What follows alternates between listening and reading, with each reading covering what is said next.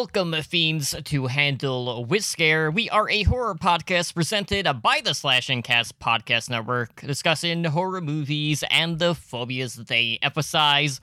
With me tonight, as always, are my co-hosts Holly Hooch and John. So, guys, you know, here we are, uh, a couple of days after our last recorded. You know, a couple, couple of scheduled hiccups here and there, but uh, we figured it out. We don't have to do any sort of like wonky uh swaps where anyone is having to miss a show or anything like that. So we're we're on schedule to release and uh what a way to cap things off. And a lot of that is to blame on holly because uh she picked the most uh experimental choice out of the five weeks by quite a wide margin i would say. So good though. Mm. Did you guys enjoy the movie? Oh, So the movie that we're talking about, Santa Sangre today, which is a Jodorowsky. Jodorowsky. Am I saying it too fast? No, I think it's fine. So uh, we talked a little bit about uh, this director before uh, in the in our last in our last review, just as we were prefacing this particular video. And of course, he's really famous for that Beatles funded movie Holy Mountain. Uh, his first movie that he uh, well the this there was a, a- movie he made when he was a a lot younger, but then like the big famous one, the first that he did that was really big and famous was uh, El Topo, which I haven't seen yet, so I gotta check that one out. But uh, yes, lots of experimental cinema, and he's um, a really impressive person in general. And I came this close to joining his cult. I'll tell you all about it later. But maybe we can present the movie. Did you want to do that, T, or did you want me to do that? Uh, we'll do that in just a minute. Sue. just as a friendly reminder, a couple of general podcast notes. Uh, we've been doing our weekly watch parties every Thursday night on Stream Lounge, uh, which is at 8:30 p.m. Pacific time. Uh, so for this upcoming one, we'll be watching the Soska sisters' American Mary to cap off our Shudder selects. And uh, for those that haven't used Stream Lounge yet, that is uh, free to use. It's free to sign up with using your Shudder login or Netflix, whatever we're actually using at the time. So come check us out there. Uh, and if you're looking to support the podcast, you can do a couple of different things. Uh, you know, just keep in touch with us over on social media. Uh, you can buy merchandise on our TeePublic at teepublic.com slash handle with scare. And we also have our Patreon at patreon.com slash handle with scare where we have the tiers starting at just $1 a month. You could get, you know, early access to our content, uh, movie and phobia selections, as well as commentary tracks, and so much more. All right, so with that being said, of course, as you can tell, we got a full house tonight. John is with us yet again, and, uh, you know, I have to say, John, you know we've uh we've been at it for a few months now having having three people on the show and it- you know it's just it feels good to expand the show and just get that cohesion down pretty pat because bringing new people onto the show uh, from past experience has always kind of been a hurdle. And in this case, it wasn't even a speed bump. It was just like, oh, we're just so we're rolling right on Okay. through. I told you. I told you it would be like that. Definitely. Cool. Thank you. yeah, it's been fun. It's it's been great, definitely, to join in. So John and I go way back, and um, I was really excited for him to join us because he's a huge horror movie fan, and then of course he's got a, a really soothing tone that I think uh, does pretty well with my manic tone. So, I, and I, I particularly like your tone as well, T. I didn't mean to leave you out. Everybody's tone is great. We're tone rich. Cool. cool. yeah, so uh so last week, uh we fed a bunch of children at a Chuck E. Cheese to a demonic clown in clown and uh you know tonight we're capping things off with the un- unique horror experiment uh which has a lot of like cultural themes that are more of like uh I wouldn't say more of a shock but just didn't really make a whole lot of sense to me, which is fine. You know, I, I love watching foreign cinema, uh, but there are definitely some things in this movie that like kind of flew over my head. Uh, but all in all, like a very intriguing movie, and I've watched it a few times since uh, when we watched it the prior Tuesday on Twisted Tuesday. Uh, so you know, Holly, you already kind of like leaned us into this one a little bit. Uh, but, but but why don't why don't you give just like a general rundown of like who the focal point of this story is built around? Because you do have like a pretty main character, and then you kind of get his like childhood uh, recited back to us over the course of the movie. Right. So it's a coming of age story. Everybody calls it that. And it's pretty accurate. A story of a young boy who's being raised in a circus. His dad is the ringmaster, who is um, uh, an abusive alcoholic. And his mother is the very gorgeous trapeze artist of the circus, who is in a very abusive relationship with the father, and who uh, also is a cult leader of a church called Santa Sangre, which is pretty rad. Anyway, uh, the story goes on into how um, this young boy named Phoenix, really heavy on the symbolism on this movie. Like every little thing means something, except for the stuff that doesn't. I can tell you a little bit about that too. so uh, this young boy uh, sees the really uh, abusive relationship that his father and his mother have and he and to him violence and sexuality sex and violence like the song like the exploited song just go hand in hand. And um, his parents meet a really tragic end which which we should talk about scene you know like scene by scene because it was pretty amazing. And he goes on to become a serial killer. Uh, and and then of course um, I'll, I'll spoil it a little bit uh, in in as he goes on has lots of psychological issues is institutionalized and can only really uh, exist as as the only two people that he knows his mother or his or his father but then in the end we have a happy pseudo happy ending where he he gains agency and you know everybody is happy except for the tons of women that he killed so yeah, let's get into it. All right. So as you mentioned, we have Phoenix, who you know really early on we're introduced to uh, when he's grown up and he's committed to the mental hospital. And you know, like right off the bat, you you you know, obviously because he's in a loony bin, he's not all quite there. You know, he kind of has like this knack for being perched atop, you know, this tree that is in his room. Uh, doesn't really have like a bedding outside of like a wicker basket with a blanket in it. Uh, basically, like something you would find a dog sleeping in. Uh, well, you know, he also likes like sleep naked. right? Well. It's like his eagle's nest.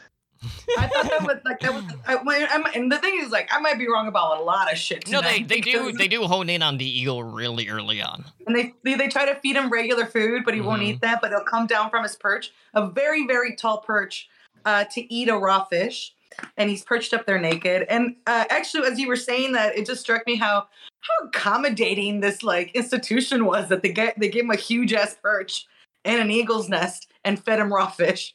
Mm-hmm. I feel like they wouldn't do that in real life. Yeah, I feel like they'd just be like, "Oh, here's your oatmeal. See you tomorrow." That that and just the fact that they kept the tree perch really close to the window. Open window, yeah. That was yeah, probably yeah. Uh, not really thought out too well uh, on that front. Uh, but you know, we uh, we start to recount his childhood, and you know, growing up, he performed in the circus. He was a child magician. Uh, and you know his his dad was the the ringmaster, uh, as you had mentioned. And you know, really early on, they kind of established like you know his dad isn't necessarily the best, right? Like he killed a woman in America, and because of that, you know, his dad drinks a lot. They're not really welcome back to America, so you know they're residing where they're at now. And that's when we're introduced to like some of the different acts of the circus. You know, they have a tightrope act, uh, and you have Phoenix who immediately hits it off with uh, this mute girl uh, who is basically performing a tightrope act where she's walking across fire.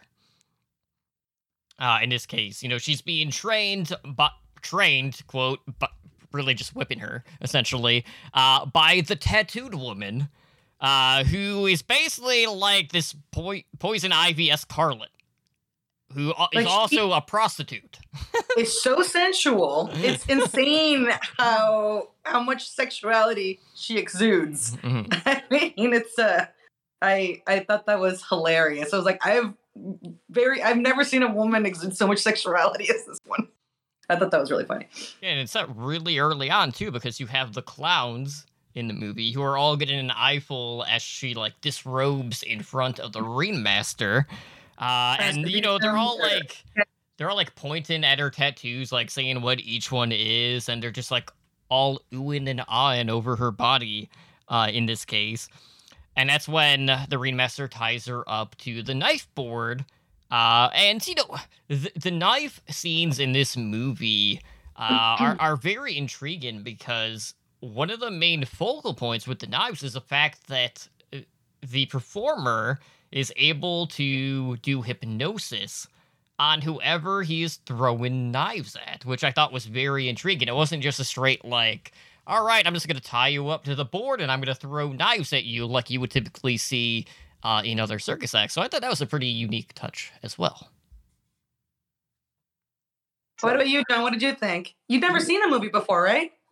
I haven't seen it before. No. What did you uh, think overall, by the way? We probably should have gotten your take before we got into it. Um, no, I liked it a lot, definitely, and uh, I liked, yeah, no, that part with the uh, knife throwing and the oh, what was I going to say? The uh, sorry, I lost my train of thought there for a second. Um, but no, I definitely liked that a lot. I'm sorry. We'll talk a little bit more about it. We'll bring back the mojo. Okay. So one really interesting thing was that the circus and um, Phoenix's dad, well, is is the American circus, and it's called uh, the Gringo Circus, and uh, he's uh, he's got a big eagle tattooed on his chest. He's always in sparkly, uh, flag themed clothing, and uh, there the relationship that he has with Phoenix's mom, uh, the the trapeze artist, is that um, she is hypnotized by him. She's very religious, and uh, despite her religion, she is with this man, and she's it's not necessarily like a love that she has for him; it's an obsession. And it's a, and it's a it- it's it's just a very toxic relationship, right? Mhm. And so right from the get go, there's like no easy way for him to see how how a couple should be interacting, what a, a loving relationship should look like.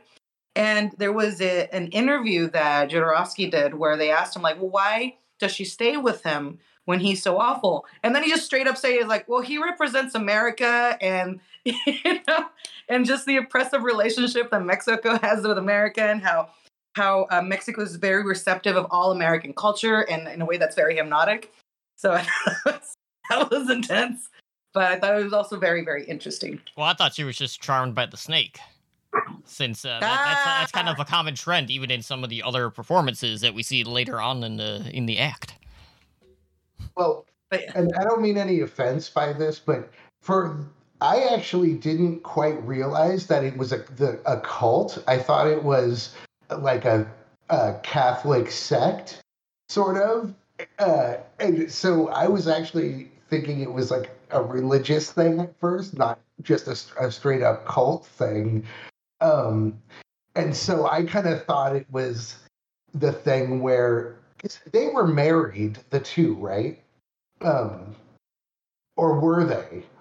The uh, They're, they don't specify. Yeah, they're just Right? together. That's That's that's the extent of the information that we have. Yeah, they may or may not be though. I don't really They're have. definitely together, but I kind of thought it was that thing where it was just like she was married to him and she was with him no matter what. And so even though she didn't really like him all that much, uh, you know, she was kind of stuck with him, but at the same time, you know, was attracted to him, to aspects of him, you know, and wanted to be They're not with him mutually exclusive though, right? Mhm. not to and i don't want to get sexist but it felt you know there was there's that kind of traditional thing in in these movies where uh you know it's like the woman is just kind of like attracted to him like sort of irresistibly and she just can't control herself kind of thing because he's so macho and awesome you know that and awesome. that she just can't control herself, even though she knows he's not a good person, you know, where it's kind of the macho culture thing, you know. That's a, that's the thing as well. Um, I wanted to go back to what you were saying about the sect. We can call it a sect, which is a, a more, um, I guess, is- uh, polite is- word than a cult. Am I off base though? What is there any kind of Catholic connection with this cult, or is it Well, that's the thing. What I wanted to talk about is Mhm. that there is, um, and and I'm. This is just my personal perspective, and and you know, it, it's not like uh, I have a lot of like re- uh, resources to sort of support this, but just growing up, uh, my family was really Catholic. But then on occasion, we would go see a curandera or somebody who could like read like cards or had visions. And even though uh, my family considered themselves really Catholic, there was also this sort of side, like this really mystical, non exactly Catholic thing going on that you know the Catholic Church would turn a blind eye to because they, they don't want to ostracize their uh, their um, their congregants. And it's just there's a lot of um, non non Catholic religious and spiritual things going on in Mexico that are sort of incorporated into the culture, but not exactly the religion. So you actually kind of saw that a little bit in the beginning of the movie where a bishop stops by and she mm-hmm. considers her church as really valid and she sees it as she sees Catholicism, which is here's our saint, uh, this is our church, and um, you know everything is holy here. And here comes this bishop, and he's like, "This isn't this isn't a saint. What are you talking about? You're crazy. Mm-hmm. That's not real." Mm-hmm. But incidentally, like when you think about it, like he says, "This isn't a saint." and then the pool of blood that they're bathing in.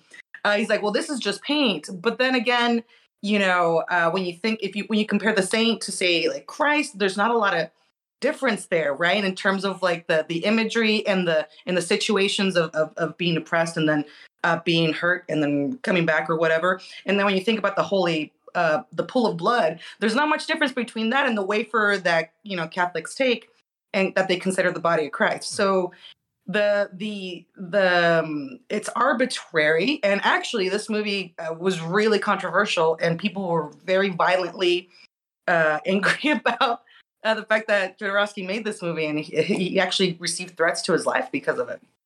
Yeah, I can definitely see that because That's when you cool. talk about like the foundation of this temple, uh, you know, the saints that uh, acts as a martyr in this case was like this young girl who had her arms cut off when she tried to uh, fight back from like a sexual assault attempt, and then she still got raped anyway. And then you see like this mannequin that's set up uh, in her image inside this temple, and like it's it's about to be torn down by like a bulldozer, and that's when you know the father you know drops by the bishop in this case uh, to you know get kind of like a lay of the land in this case, and then he just thinks it's complete heresy because it, it mm-hmm. in this case it is, but not in the minds of all of the churchgoers uh, at Santa Sangre, which is, you know, the Holy Blood. And I, I thought the whole pointing out, uh, you know, the the holy blood, or, you know, water in this case, uh, was paint was really smart, but like the whole time she's like trying to calm everyone down. Like everyone was still like so convinced in the fact like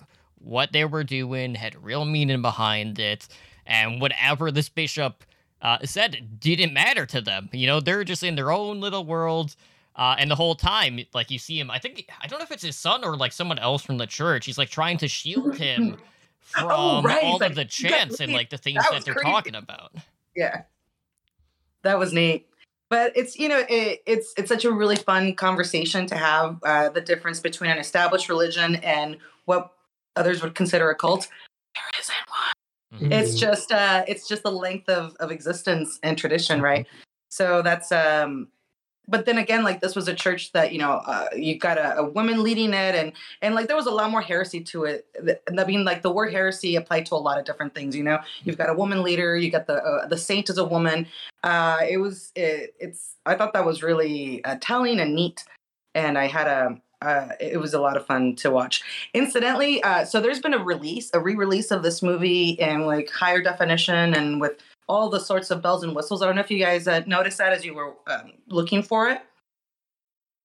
And apparently, it's got a lot of case candy. There's interviews. Mm-hmm. There's uh, all sorts of tidbits of information about the production, and that's probably like one of the most amazing things about this movie is that a lot of elements of it are not fabricated so much as compiled by the director. So uh, he sees interesting, uh, interesting people, interesting things in his surroundings, and he's like, "Well, I got to put this in my movie." And so that church that they were at, um, and I heard this, I heard this like secondhand, so I opened up lying. So you should go and buy this DVD set, and then you know you can tell us if we were wrong.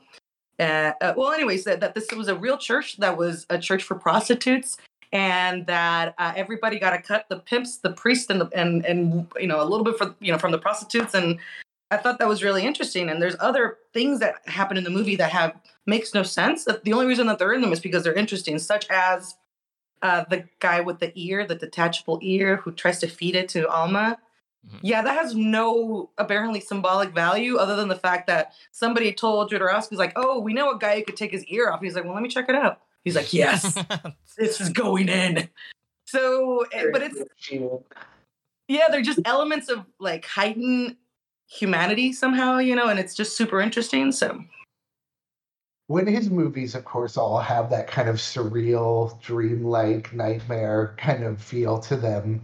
And I actually have seen Holy Mountain, and this definitely feels more cohesive and like a traditional story than Holy Mountain uh, did, which is harder to follow and more experimental. Um, but the, that part, you know, I guess, you know, it was meant to sort of express the the craziness of that event as she was running away and running through the crowd and everything was very uh, yeah the ear part. Yeah and then she reaches the guy with the ear and he pulls it out and he's like trying to feed it to her. Oh. And the after it's gonna be hard to stay on track about this movie though. I mean it wasn't it wasn't the first time a man tried to force something on her in this case uh since you know uh, the tattooed woman was selling her off as well in uh, prostitution against her will in this case. But anyways, getting back to the church. Uh, so you know we were talking about like how this temple was about to get bulldozed, and uh, you know you had Phoenix's mother who was like the uh, the main person who was the the last person standing basically. Uh, as everything was coming down, and Phoenix sees this, you know, his mom is like grasping uh, you know, the the mannequin in this case, and Phoenix is right there, uh, while basically everyone else flees the scene because they don't want to, you know, die in this temple. Uh, and you know, eventually Phoenix and his mom do leave this. Uh, and then, you know, this is when we get that early interaction between his mom and the tattooed woman. Uh, because, you know, her husband and her are getting pretty close. And I will say, like, this scene lasts way too long in a sense that I, I, I felt it was weird only for the reason that you have all of these other like uh you know yeah, circus people, people who are like looking, playing yeah. music looking on and here she is like bagging her ass up very slowly into this guy's face and you know the the mom comes in sees this uh, and you know, we got more a little bit of knife play, which is very common in this movie. Uh, both from you know the knife throwing, knife licking, moaning whenever a knife's getting thrown at you, all of the above. Uh, but in this case, like she's licking the tip of the knife. Uh, and that's when Phoenix's mom comes in, grabs the knife, and basically threatens to kill this tattooed woman. But I felt like this scene felt like it went on for like five minutes because she's just very slowly backing up towards the guy, and I'm just like, what? What even is this scene? It's a seduction scene. It was, I mean, like it was very long and it was very intense, but also I was very captivated. I mm. was not, my eyes did not leave the screen. but right, so it, eh, it, eh, then this is the. Uh, sort of like pretty close to the end of the of the first act right because right after this uh uh, mom's attacking dad with a with a knife, but then he he's taking off his shirt because he wants to uh, expose his uh, eagle tattoo, which is part of the hypnotism, as, as, along with the knife. And mm-hmm. she's like, you know, she's asking him not to do it because even though she's got the weapon, you know, uh, he's basically like, you know, brandishing his power, which is. I mean, he is a weapon too. huh? he is a weapon too. and so, and then they go off and they have like the very sort of um, important scene in the movie, which is where um, uh, Phoenix sees his mom and dad having very uh, just I don't know how else to call it other than toxic sex because she's hypnotized, she hates him. She's still in her in her sect garb, by the way, mm-hmm. and they're just off somewhere in the circus where it's still very audible, like like having very loud sex. And she's very like there's part you can see that she she hates herself for liking it kind of moment.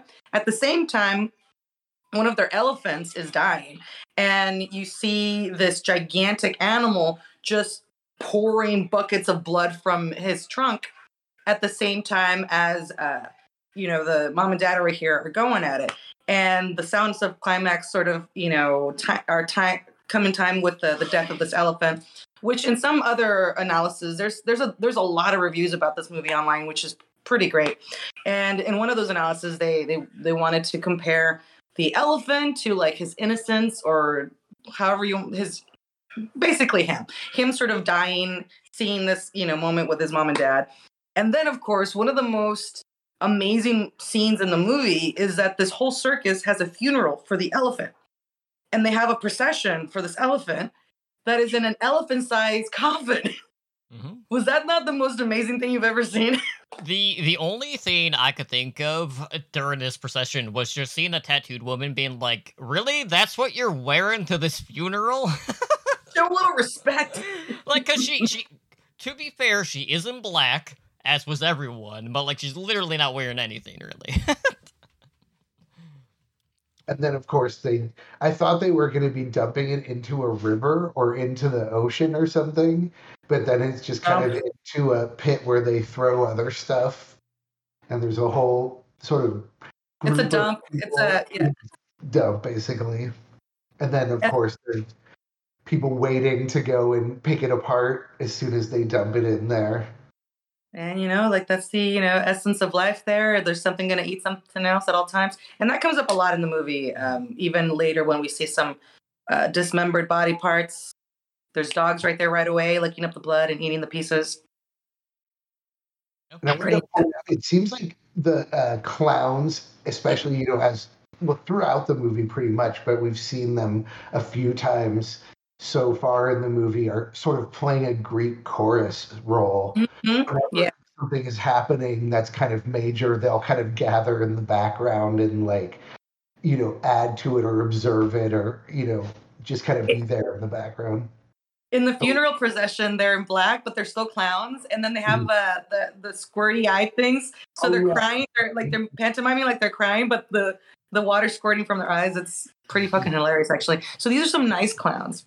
I'm glad we're ending our clown month with some nice clowns. Yeah, they they really weren't all that terrifying. They were all happy clowns in this case, unlike in the last circus where you had a happy and a sad clown. Uh, but I, I think like my favorite clown moment in this movie was when they're trying to cheer up Phoenix, and the one clown has like the red hair.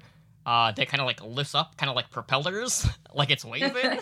I, I just thought like one that is extremely weird, but it was also hilarious to me from like a child's perspective. Right. Because these are some neat clowns. Uh, so after this, is this the? I, I can't remember if this is happening at this point, but after this is when he has a connection with Alma, or was that before? Well, he had some moments with Alma before, and then um, I guess the majority of the moments happen when um, after he gets tattooed by his dad, right? So after the death of the elephant, he's crying a lot, and his dad kind of feels like this might be time to, you know, It's time to Turn you into a man. yeah, become a man and gives him a very primitive that actually turned out pretty well. Uh eagle tattoo on his chest to a boy who's like what, like 10? mm-hmm. You guys ever get tattooed by your dads at 10? Nope, no can't say I have. By the way, is Alma the girl? Is she the young girl that's his with the face makeup and everything? Yes. Mhm. Yeah. Okay. She was the only at first when she was young. She was the only creepy clowns in the movie. She was. I thought she was a little bit on the creepy side, and then, There's a lot on the creepy side. but then after the, he gets the tattoo and become, and they reach the adult phase, like she didn't have the makeup on anymore. It took a minute to kind of remember to kind of make the connection with the older version of them. Yeah, well, they were very different. I mean, I, you know, of course they're going to be different actresses, but the younger version was uh, a Latina actress. Well, I actually don't know if the they, were- they, they were just very, very different, right? So, Yeah, yeah. which um, it, maybe this might be a good time to talk about all of Jodorowsky's sons that uh, acted in the movie. Four of them, count them. I think it was four. It was at least four. So we got Baby Phoenix, we got Older Phoenix, we've got the Pimp, and then we have um, the the guy who worked at the institution who was supposed to be watching the kids with Down syndrome, but then instead was um, having sex with the nurse in the van. Four kids. So I thought that was uh, really interesting, and also makes sense that a, a director would want to have his family working on a film because you know it does mean that he gets to push them as far as he wants before uh, you know somebody else steps in and tells him to stop. Yeah, and pay them less too. There you go. Pay them. You get paid with fame. There's a really good uh, documentary about Jodorowsky. Uh, we talked about it in the, the previous podcast where he was making Dune or attempting to make Dune. And there's a really good documentary about it. But from what I remember in the documentary, he was a little bit of a stage father and kind of forced his kids into acting in the movies. And then, you know, they were interviewed as adults uh, in this documentary, and not they didn't like hate their dad or anything, but I think a couple of them were kind of like we were made to do this and weren't really into it as kids. Because of course, you know, being a kid on a movie set, I'm sure is you know pretty boring for the most part. Not this movie. well, if we, want, this... well, if we want to get a little bit into Jodorowsky's uh, background, so he um, born in 1929, born in Chile, and then he and then he spent time. He lived in Mexico and he lived in Paris too. And he was a really he uh, in his early career he was a mime, and he was so he was really really successful.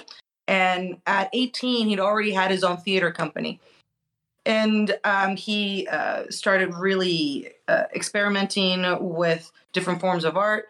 Uh, he did something called I wrote it down here he had a something called a panic movement, which uh, also showed a lot of sexual violence, and it was basically just you know crazy movies. Kind of you know there was a surrealist move, uh, movement as well going on that he was part of, and uh, um, I'm trying to remember that uh, the Salvador Dali movie, but you know in the same sort of uh, genre where it's just utter insanity and um, and if if if you're I guess you can if you can follow what's going on then you're smarter than me.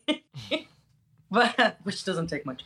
But uh, um, it's just really interesting to think about uh, where he came from, and then if we talk a little bit about, you know, we were saying how this has the most the most cohesive plot than his other movies. You know, we, we talked about El Topo and Holy Mountain. And I think he did one called Tusk, which was weird.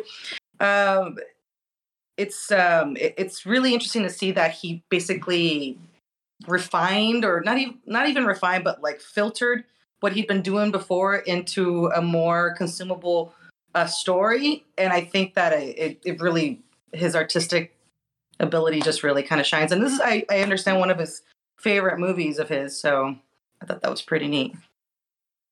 Definitely. Makes sense. Uh, so going back to the circus, uh, we start to see some of the more like laid out structuring of the entirety of the act.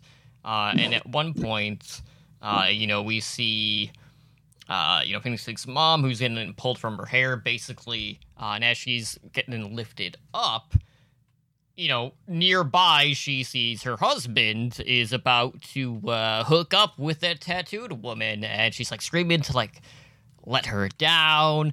And then we have a very pivotal part of the movie uh, where you know she looks to get a little bit of revenge in this case for her husband, uh, or, you know, just lover in this case, cheated on her. Uh, so she reaches inside this random cabinet and uh, pulls out some sulfuric acid.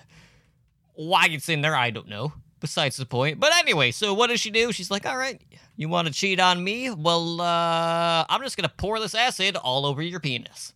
And sure enough, that's exactly what she does. Uh, but of course, you know, the husband overpowers her, uh, pushes her up against the knife board, and uh, cuts off both of her arms, much like the Saint Martyr of the Santa Sangre, which I thought was very befitting uh, in this movie. But it's just the fact that you know you have the wife going not only after him, but also trying to get her hands on the tattooed woman uh, but nothing really comes out of that in the moment. But it would later on when, you know, Phoenix is starting to act as her hands, uh, so to speak, even though a lot of that is just hallucination based. But don't skip the part about the dad killing himself. I mean, that was mm-hmm. really um, jarring and intense scene because even though he's cut off her hands, the damage is done and he he walks out of that area holding his privates and mm-hmm. blood's just gushing through his hands and then he's staring at his circus and then he just slits his own throat in front of the caravan where phoenix has been locked his mother had locked him in there before she started this whole sequence of events. But he's he's got a window so he can see what's going on, and it's just brutal. And then it's just a quick reminder that you're watching a horror movie Mhm. because the, the the movie is so saturated with color and action and all sorts of shit that um you, you tend to forget and comedy by the way that you tend to forget that you're watching a horror movie and then you're you're brought right back right. Yeah, it's kind of like in that instance, he felt like all of his power was taken away, so he really had no reason to live at that point. Yeah. He couldn't he couldn't live without his PP. great input john. That scene that scene also really reminded me of uh or not just that scene in general, but when when it kind of went all haywire at that point, when all the murders and everything started happening, started to it, it visually looked a lot like Dario Argento, and everything oh.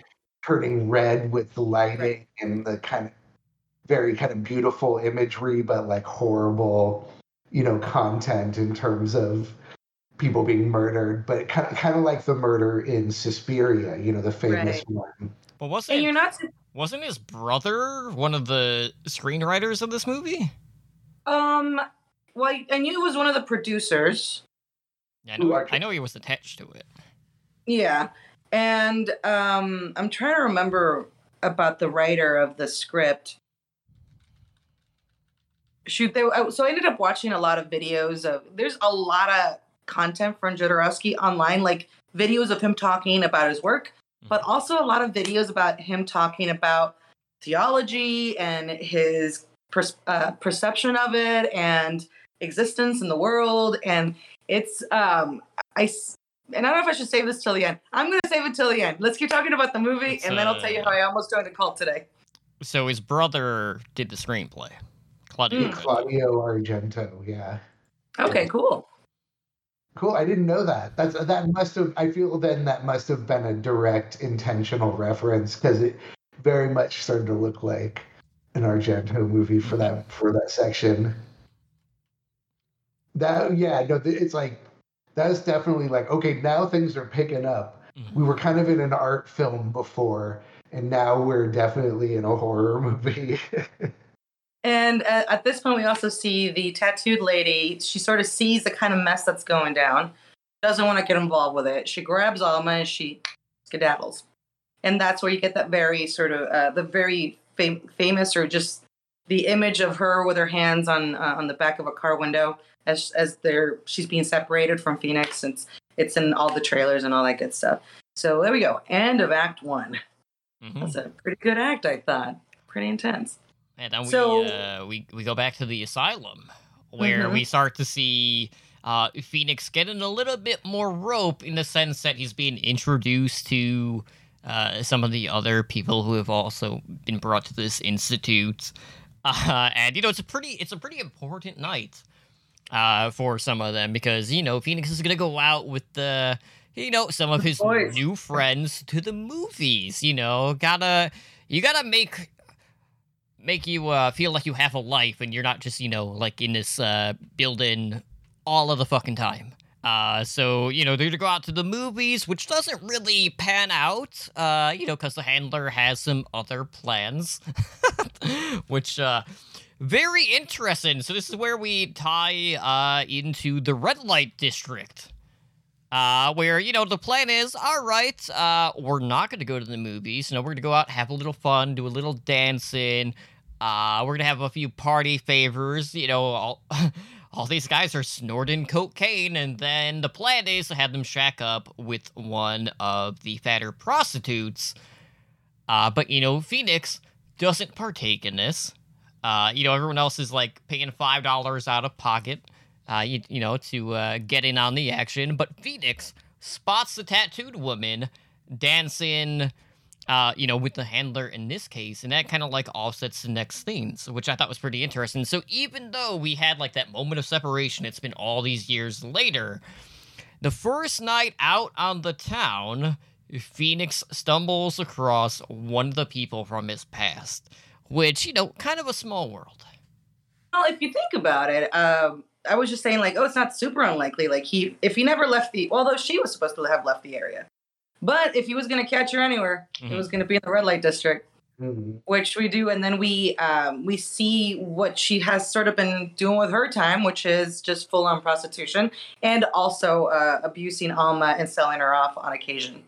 And uh, in the well, actually, in the following scene, then am I, am I going to be skipping ahead? Because maybe we go back to the institution and then we have the big, big breakout, which wasn't that difficult because the window was open and he had a perch and a rope and a literal rope. It was a pretty low security institution. like a Montessori institution, really. so he goes back to the institution. Um, they're feeling like he's progressing, and at one point he's he's um, in his room and he hears a voice, and he goes to the window and he sees that it's his mother, and so he grabs a very large rope that was in his room with the big perch and the open window, he just very easily climbs down, and it's his mother, and then he he follows his mother and they go off and they start uh, a life and an act together. Mm. And so his mother, because she's been attacked by his dad, has no arms, and like you've already spoiled it already. She's not really there, but we're not we're, we're not so the the viewer doesn't really know that at this point, right? There's a big reveal at the end. I mean, there's a lot of heavy clues, uh, but uh, they start this act where uh, sh- she is presenting and, and telling a story to an audience while he is her hands, and they're manicured and I was really impressed at the all of those hand movements. I thought they were really spot on. And apparently, during the filming of this, Jodorowsky had told the actress uh, um, uh, Blanca Guerra to so her arms were behind her and um, uh, Phoenix's arms are around her. She was holding on to his crotch, and that's how they were like going step step and step and and moving so seamlessly at the same time. Well, I mean that's what he says anyway. Who knows? I believe him. Yeah, Okay, who, so who, who, know, who knows that would that would uh, keep them close together? Never would have guessed. So right, so uh, and this is sort of like beginning of the next section of their life. Um, and at the same time, though, we kind of go back to the tattooed woman, and there is, of course, one of the the big kill scenes of the movie, which is uh, she has brought in three army dudes to come and have sex with with her, and she takes two of them, and then she tells the third one, "Well, here's Alma. She's a deaf mute, so you can do whatever you want to her. She, no one's gonna hear her." And uh, she wakes up and she manages to run away. And then of course that's when we get the the ear scene that made no sense where she's walking through all this like debauchery going on on the street in the red light district and she sees this man who's just he's just uh, in a suit and he doesn't seem like he's doing anything wrong and she becomes mesmerized by the fact that he seems kind of out of place and then before you know it he's taken off his ear and he's trying to feed it to her. So that was that was a thing. But anyway at the same time we see that what we are sort of made to assume is um, mom over here has found tattoo lady and stabs her to death in a very very graphic way. It's a little yeah it, it was it was rough. And it was it, it was it was a good scene. Uh, what do you guys think? Also reminded me of Dario Argento in that part too, and felt like um, a, a giallo movie, like the that kind of style of filmmaking in those parts as well. He must have been a fan. Jodorowsky must have been a fan, even aside from working with Argento.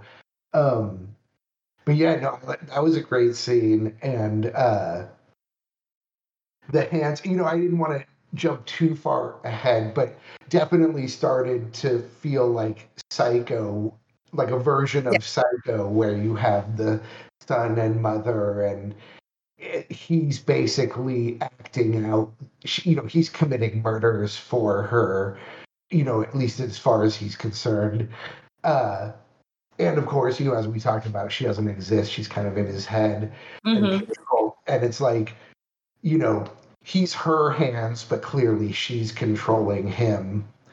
And I also want to point out too uh, to this kind of part, the mother and daughter or mother and son relationship at this point in the movie, that he is a big fan of uh, the Invisible Man and Universal horror movies, and that you know made a connection to me with the whole hypnotism aspect of the movie because that's a big factor in universal horror movies where dracula or the mummy uh, is hypnotizing the woman and making them you know fall in love with them and do their bidding and they kind of you know definitely had that aspect and even kind of the hand motions that he would do when he was acting as her hands were kind of like those Dracula, you know, Bela Lugosi kind of hand moves.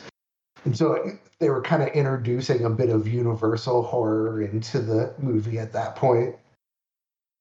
And I will say, like with the tattooed woman and the kill scene, uh, you know, you you had those elements of like theatrical blood, but then you also had a lot of like the silhouette play, where you see the mm-hmm. curtain, you see uh, you know, the shadows you see all the movements happening, and you know, you're still able to see the blood splatter uh, behind the curtains as well. So I thought it was a good take to not only you know actually get the gore in that scene, but also, you know, you kind of in a way pull back the curtain a little bit too, where you know you can actually see the motion uh, but you know, you don't get the full picture all of the time because you know sometimes less is more in the case uh, with some of these kill scenes. So I thought that was a pretty unique thing to kind of have both sides of the coin kind of like compacted into uh, one scene, but all in a really good kill. And you know, as John had mentioned, you know, you had like the whole red light in straight out of a, a giallo in this case, uh, which was pretty awesome. Uh, so after this um, is when you know we see what Phoenix has been up to, you know, with the hand motion scene. And that's when he meets. Uh, I want to say her name is Ruby,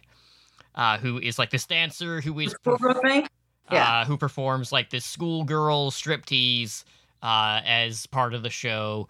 And you know, she thinks that the two of them together would be a, a hit uh, for you know whatever act that they want to put together. And of course, what happens? We have some more knife play and hypnosis uh, between Phoenix and this dancer, uh, and Phoenix ends up throwing knives around her before finally hitting her in the chest. And that's when he has, you know, he sees his mother again, and basically telling her like, "Hey, like, you know, wake wake her up." uh, so she gets oh. she gets snapped out of her state of hypnosis uh, and you know she she sees what happened, and you have like that slow, uh, like fall with her back up against the board, and you see like a blood splatter as she's dying there up against the knife board. And I thought that was great. You know, you don't really get the whole hypnosis element, as I mentioned, like with the circus acts. So to see that in the moment where you're like everything's fine, and you know eventually things are gonna go wrong, and sure enough, that just final shot straight to the chest.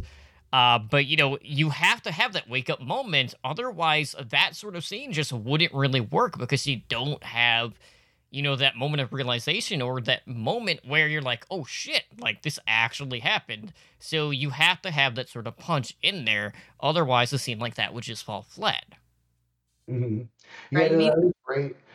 I liked the way uh, he is he the knife hits her and she's just standing there not really reacting and there's isn't really blood. And then when he releases her all of a sudden blood all comes out of her mouth and she reacts to it. It was like the effects of the of the knife hit didn't really even happen until she was you know released out of her spell that, kind of thing.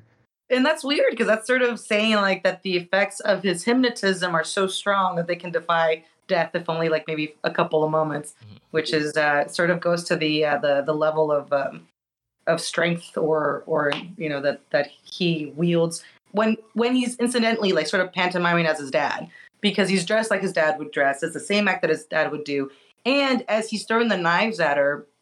He's flashing back to that scene with the tattooed woman, and actually, uh, Ruby here is reacting in the same way that that the tattoo woman reacted and um, reenacting. Yeah, I did. Mm-hmm. And uh, oh, so go ahead. Oh, I was just uh, I was actually going to move on to something else, but you had something. Oh, I just wanted to say about that section too. Uh, I, I love the part where he goes and digs the grave, and he's wearing a dark overcoat with his sequin boots, and he's like digging a grave. It's so it's fabulous. Funny image of that part, and then paints her white, which I don't know. Did anyone? Did you know? For purity, because uh, you know he had she this person had awakened a sexual urge in him, which to him is completely tied to violence. and and he keeps killing these women with that that arouse a um, temptation in him, and then he paints them. They're brides. They're like virginal brides that he's painting like to make them untouchable sexually, kind of thing. Well, I, I I'm, also assu- I'm assuming. I also kind of took it as uh, the the white paint for uh, Alma, because like that was like his first Oh. love, basically, as a child, good and point. they've they've had all that distance between them over the course of the years because you know he went away for a while, but you know he's trying to get back to her because like even later on he says like that you know he's he's been waiting for this moment for them to be Mm-hmm. reunited in this case. So that that's how I took it. Mhm. Well, you know, well the the name Alma, which again gets brought up in all these reviews, translates to soul hmm in Spanish, and so uh, you know, in, in a sense, try to connect to his to himself, try to connect to this other part, like you know, because right now it's just it's either mom or dad that are going through his head, which is uh, not working out, to tell you the truth. But I wanted to talk a little bit about um, Aladdin. The uh, he ends up reuniting. Well, we it, it, it is pretty obvious that he's hallucinating, but uh, if you sort of take it as face value or at face value, he reunites with a couple of different people from his past. One of them being Aladdin, which uh, was uh, the the little person that that worked with him at the at the circus, and so he joins him again, but as sort of like a manservant, like henchman. And I gotta say, living in an abandoned mansion with a manservant, and then just being really melodramatic and playing the piano with your mother, and it was just you know my life seems so small. Why can't I live in a mansion in an When abandoned? that, that was also uh, the, kind of the universal horror thing. Oh. You remember he had his lab and and Yes. the, the, was he was like his lab his sort of Igor lab assistant. And I think he was trying.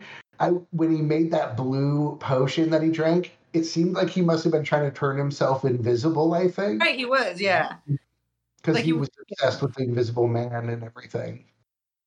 Yeah, it's pretty good. Or he's trying to erase himself or kill himself, and it just wasn't working. Nope. But I just, I really loved all of the, uh, like the the the same outfits that him and Aladdin would have, and it was just, I don't know, very proper Dracula slash, you know, like you were saying, univer- Universal Pictures evil, evil scientist, you know, style, like because they're always rich in those movies. Like they're not, they're not, they're not, they're not associated with any organization that does science. It's just a rich ass dude that lives in an old mansion who's doing his own experiments. Mm-hmm.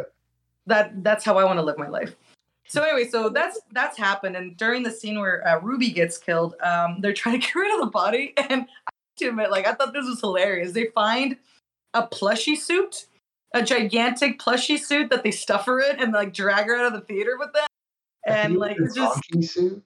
what I think it was a donkey suit. it was like yeah, but it was like a plush donkey kind of thing, right? And then they just zipped her up, and then it was gigantic, which easily took her, you know, was able to, you know, manage to hide her body in that. But there's just so much, uh, there's so much humor and all of these weird and awful like sort of events that it makes them really palatable, you know. Mhm. I mean, and the thing is, like, we like horror movies; they're kind of palatable anyway to us. But if you try to sort of like pull back a little bit, it's just it really mutes the the the violence. And I think a big reason for it is that we're supposed to really love him and really care for Phoenix and really want him to to to figure out a way out of this. Like you're thinking less about the people that he's killing and more about him like growing up and getting out of his parents' shadow. Yeah, like I, I. I don't want to see him constantly getting uh, pelted with roosters. Like he Oh hallucinates when he's playing the piano when he uh he's playing the Saint-Saëns. That'd be great. She's like, it's always roosters or swans or something. They were literally dropping them on him. You could tell by the way he was reacting that they, they, they were literally just dropping chickens on him or whatever. oh man. So right after this scene, I'm thinking, um, is the strong woman scene, Um, he picks up the strong woman. Uh, but not that's, before the That's snakes. before he meets like the pharmacist, okay, because Oh, he's trying to right, get more pharmacist. things for his Invisible Man experiments. It And actually then- barely matters. well, like they they like set up a date basically because she wanted to like He check out the the date, yeah. experiments, and that's when he hallucinates the giant snake, uh, basically constricting him to death, and that kind of gives him like the idea, like, hey, maybe like that is the way out of this. I'm gonna find the strongest thing around me, and then that's when uh, he hears about like this wrestling event happening that night. I took it. A, well, I kind of took it a little differently. I, I kind of took it that, uh, or I think this is what you might mean the same thing, where he sees the announcement that there's a strong woman coming, the strongest woman on Mhm. earth, and he thinks like, here's one that can actually help me overcome what my mother basically, and I can finally have sex. And so like it's like a sexual urge that you know the snake representing like his erect penis, it's Mhm. just sort of like choking him to, and that was probably the best scene representing a sexual urge that I've ever seen. Just a giant. Oh my god! I mean, the snake was literally coming out of his pants. I know! And then this, the pharmacist was like, "What's going on? Are you okay?" And he was like, "It's just a hallucination, okay?" Yeah, it's no big deal. It's an everyday no thing. Keep it together.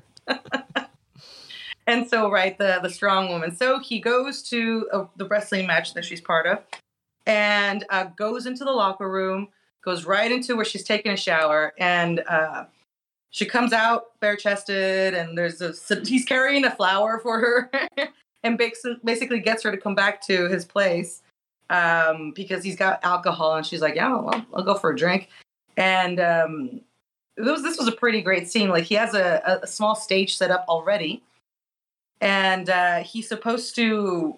There's a sarcophagus. Yep.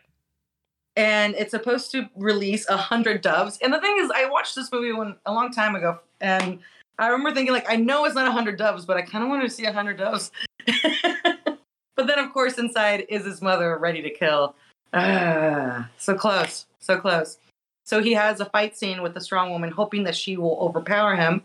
But she uh, she gets cocky, and after she does physically overpower him, she turns her back, and out comes a sword, and she gets it.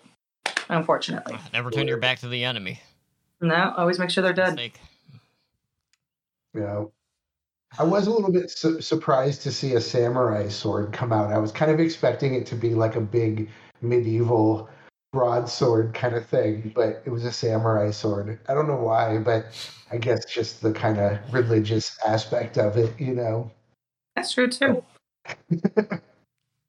But yeah, then he of course kills her, and th- this is you know the point in the movie where it was very feeling more and more like you were getting that kind of psycho aspect where Mhm. he's killing for his mother and acting that out and being you know who's the puppet she's puppeting him he's puppeting her so who's controlling who Agreed. And then there's a really cool scene after this. I believe it's right after this, and that's when he's burying the strong woman, and he he sees all of the the the the zombie bodies or the zombies of all the women that he's killed before. And you haven't really seen and you haven't seen any of these deaths. You've only seen tattooed woman, you've seen Ruby, you've seen strong woman. Am I missing anybody else? Nope. Uh, but when the when the bodies come out, I was I was trying to count them, and I think I counted like twelve or fifteen, and they're all uh, naked, painted white because he's been doing that, right? And with a with a white veil on, and so you that and then it hits you that he's been doing this for a minute, and and so like the it, it- it's and it's this really incredible scene too. I don't know. Did you guys dig it? Because I thought it was pretty great. Well, it, kind of reminded me a bit of like Maniac when all of the That's uh, right. females that uh, he had killed came back to like tear him apart, basically. Mhm. Yeah visually that was a great scene. What's that? Oh, visually, that was a great scene with all the graves all at once in a wide shot. You know, everybody coming out of there. Um, yeah, and he, he doesn't explicitly tell you what's going on up until that point, but then you realize he's killed a lot of people and he's been painting them all white. He sort of has his MO that he does, which, of course, we saw earlier, but we only saw him do that to the one woman earlier. Mm-hmm. So that was pretty neat. I know it's funny because uh, the movie, you know, as we get closer to the end of the movie, it's funny how because that scene, you know, he's he's pretty sympathetic, and even all the way, I think, all the way up to the end of the very end of the movie, he's sympathetic, and you want him to kind of have a happy ending, but it, which is funny because he's killed so many people, and He's just such a nice. I hope I'm not jumping ahead too much, but I think, and not only that, but like, you know, as we were, we've talked about, she, his mother wasn't really there.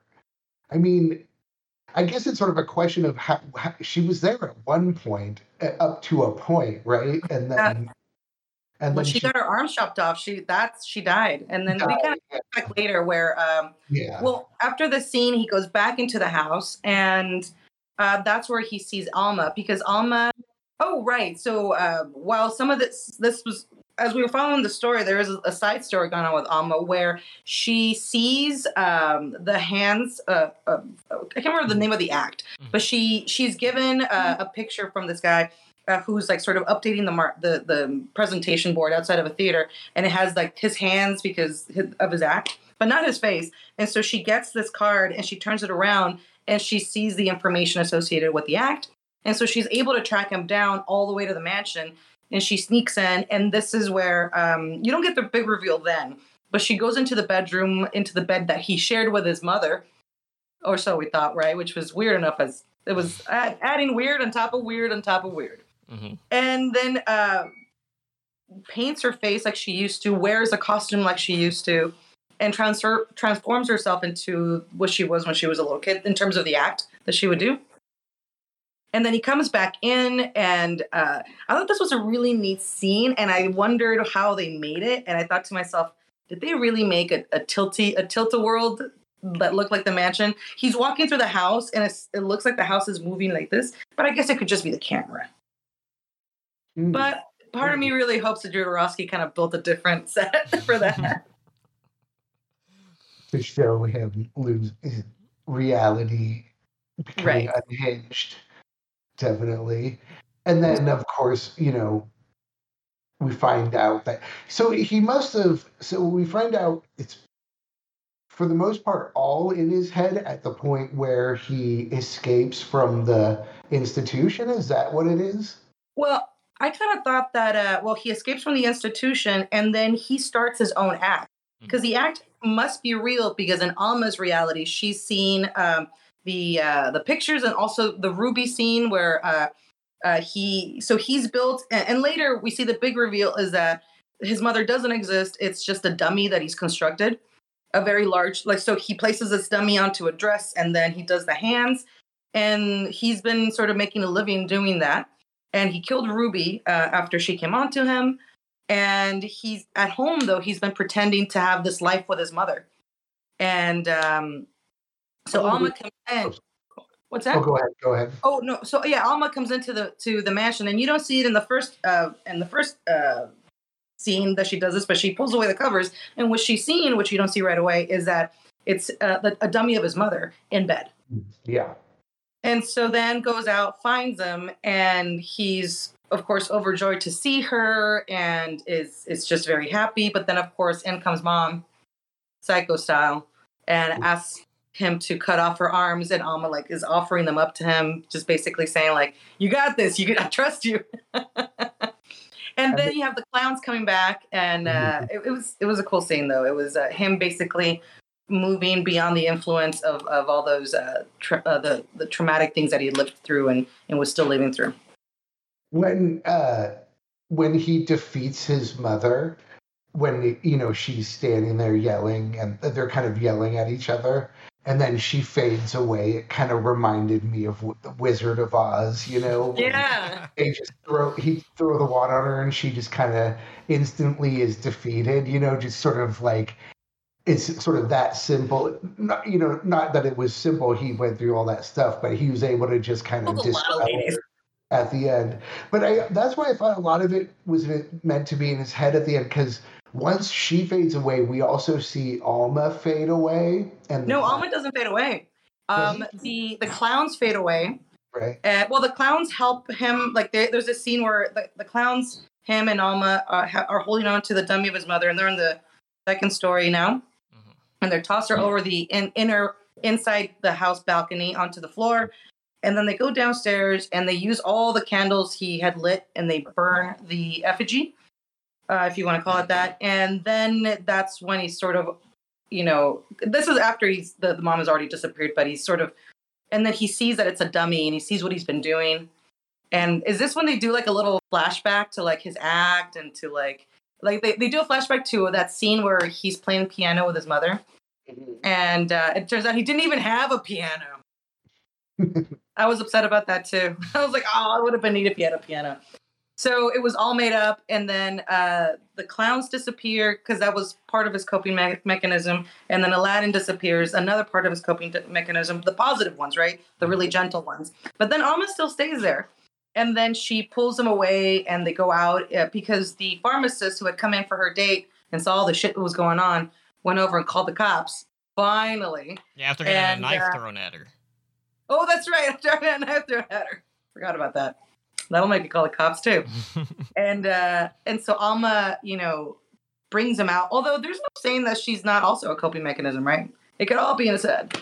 And uh, and then he raises his hands and he's like, "Oh yeah, the hands." So he's really crazy about the. He's really happy about the fact that he they're his hands. They're not his mother's hands. And Alma had taken off the the fake uh, nails that he was using.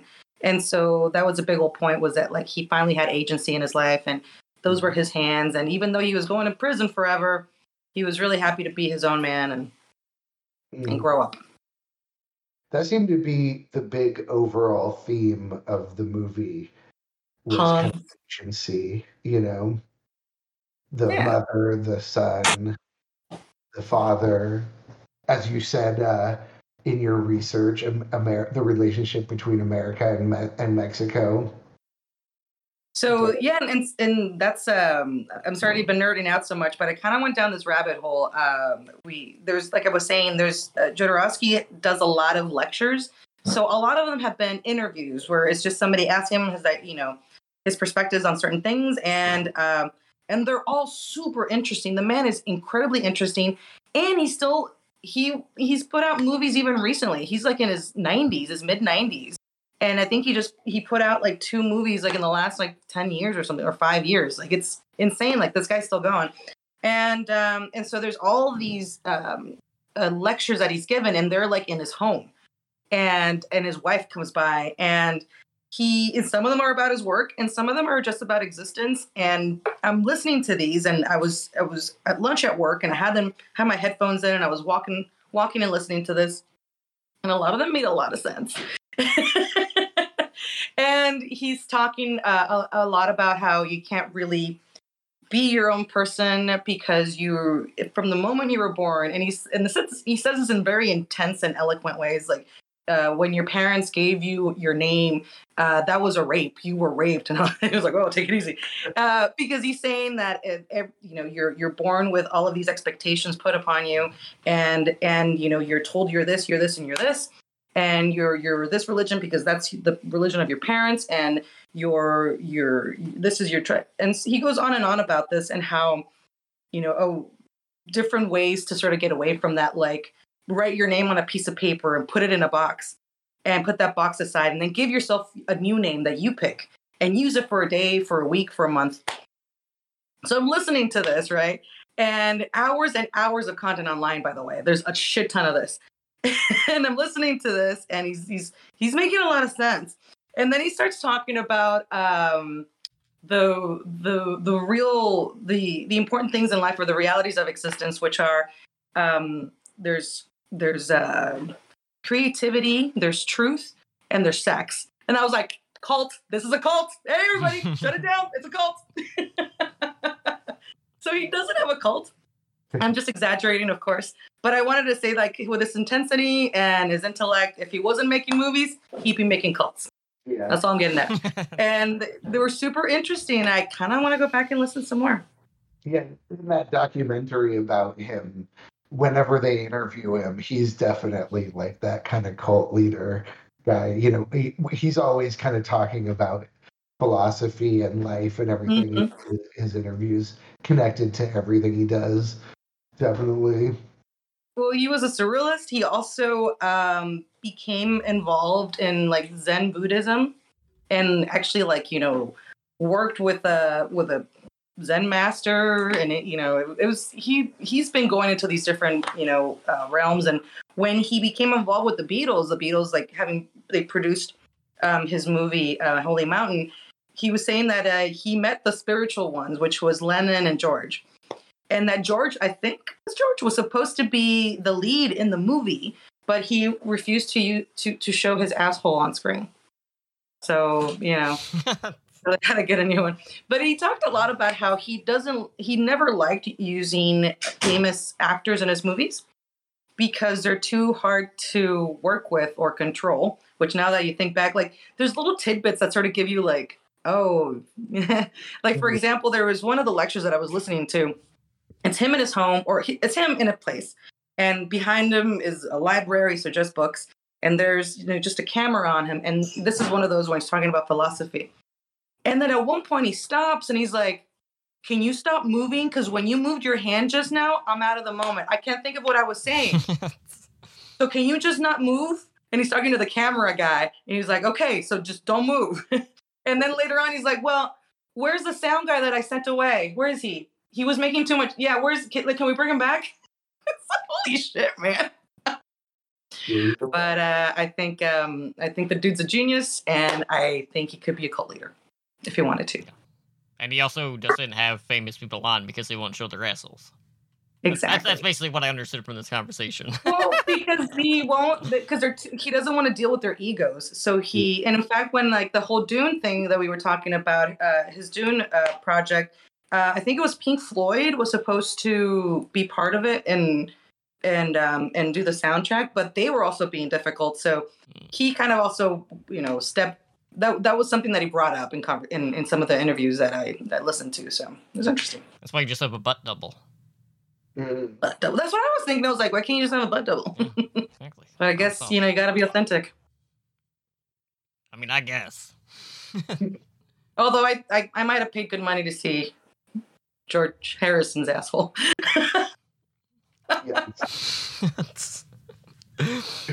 Uh, so anyways, so yeah, that's uh, Santa Sangre.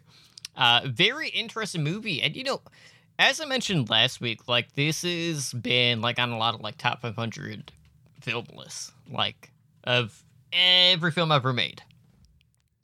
Uh, so it's definitely one to like hunt down. I watched it on Midnight Pulp. Uh, I don't know if it's available to stream anywhere else right now. I know it was on Shudder for a while, but it's no longer on. Mm-hmm. It's on a uh, um there's a streaming service called Fandor. I think it's on Fandor.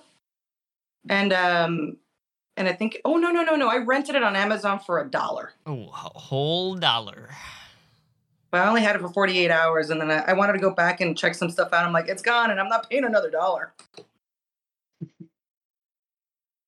All right. Well, thank you so much, guys, for letting me talk so much. this was kind of this was kind of like the Holly show today. I'm sorry. That's all right. I mean, it was it was your pick, so you know. Yeah, but it's one of those movies where there's so much stuff to delve into. There's and there's so much content. There's so many interviews. There's so many. There's so much shit to go through to do a review that didn't at least reference all the crazy shit associated with it it's not much of a review at all. There were some of those online where, because I was looking at different reviews too, and there's people that just kind of talk about the movie and like the acts, and they're like, "That's it," and I'm like, "Did you not? Fuck shit." So I'm glad that we got a chance to uh, to do a little bit of a deeper dive because there's no way that we I even scratched the surface. Mm, yeah, and I will say too, like with the whole Alma reunited with him bit, I really appreciated the fact that you did kind of like a go back to like the circus attire and the makeup because it really gives you that feel of like authenticity where like if she wasn't in that you really wouldn't have that sort of connection. So she's presenting herself in that moment basically as how phoenix would remember her too. Mm-hmm. that's right. Rising from the ashes phoenix. Good job.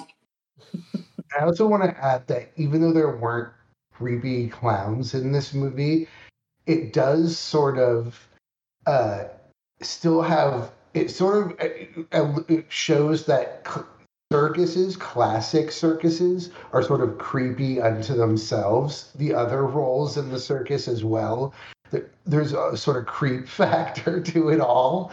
And so even when it's not the clowns, you can still have like the creepy trapeze lady and the creepy strong man, like center ring guy and all that. And creepy relationships and and all of that. Is that is why they?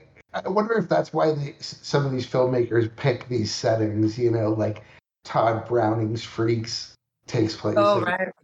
and you know that you can kind of have this outlandish kind of weird lifestyle you know that's mm-hmm. outside of the normal lifestyle Well, one thing that he talked about in, all- in, in his videos again, in his in his church, was that uh, that that's something big for him. That he that that life shouldn't be plain. That it should be multicolored. That it should everything should be heightened. Everything should be overstimulating.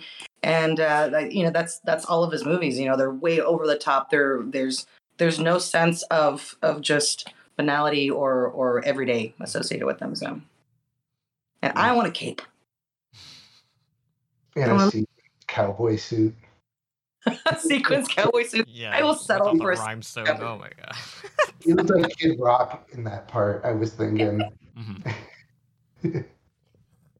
Yeah, good stuff. All right, so looking ahead, uh, you know, next week we have the start of April. Uh, so, you know, with that, we also have a new phobia.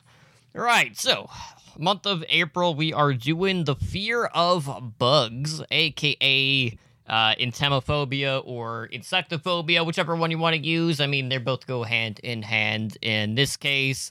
Uh, so, you know, in the next couple of days, we'll be uh, scratching our heads and putting our heads together in regards to, you know, which ones we want to tackle. But we got four weeks, uh, and John will have the first pick But I have a question. uh, for this one. Yes, what? is it just bugs, or can we do creepy crawlies like Slither and stuff? Or is it two two creature fe- feature? It has to be bugs. Going bugs or arachnids. I, I Bugs? I would say we should probably stick to bugs. I don't. Uh, well, I'm kidding. Yes, let's do bugs. And uh, there, there's some pretty interesting things that we could pull from. Uh, you know, who knows? Maybe we might even have another Argento movie, or another Ooh. Cronenberg movie, because uh, one of them falls directly into that too that we haven't talked about. The Fly. I mean, actually, there's a couple. That's not the one I was immediately thinking of. Which one were you thinking about? Is it a surprise? Uh, well, I was thinking more like Naked Lunch would fall into that, oh yeah but that's not necessarily straight horror. Mhm. I haven't seen Naked Lunch. I'm I'm intrigued. and the uh argento one i'm forgetting oh wait i'm forgetting the name but it's jennifer connelly's first movie Oh yeah, I remember that one. Phenomenon. I forget what it's called I, phenomenon yeah Yeah, it's fun phenomena, which is in uh, '85. And I was also thinking, although it doesn't quite, it's not completely a bug movie, but of course, the Creepshow movie from the 80s has that last story. We did that before you joined us, though. Okay. No, that's but, that, but that would have been right in there.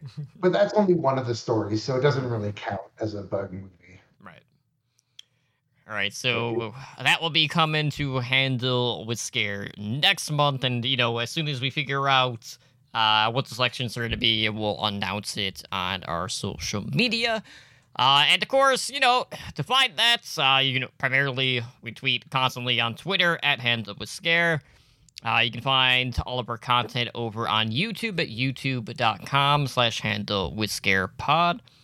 Uh, if you're looking to contact the show, you can do so via email at handlewithscarepod at gmail.com. And of course, you can find everything and everything in between on our website at handlewithscarepod.com. All right, so that being said, guys, thank you so much again for joining us tonight on another episode of Handle with Scare. This has been episode 53, talking all about Santa Sangre. I've been your host, Tumley Drunk, joined as always by my co hosts, Holly Hooch and John, and we'll see you all in a week. You take care.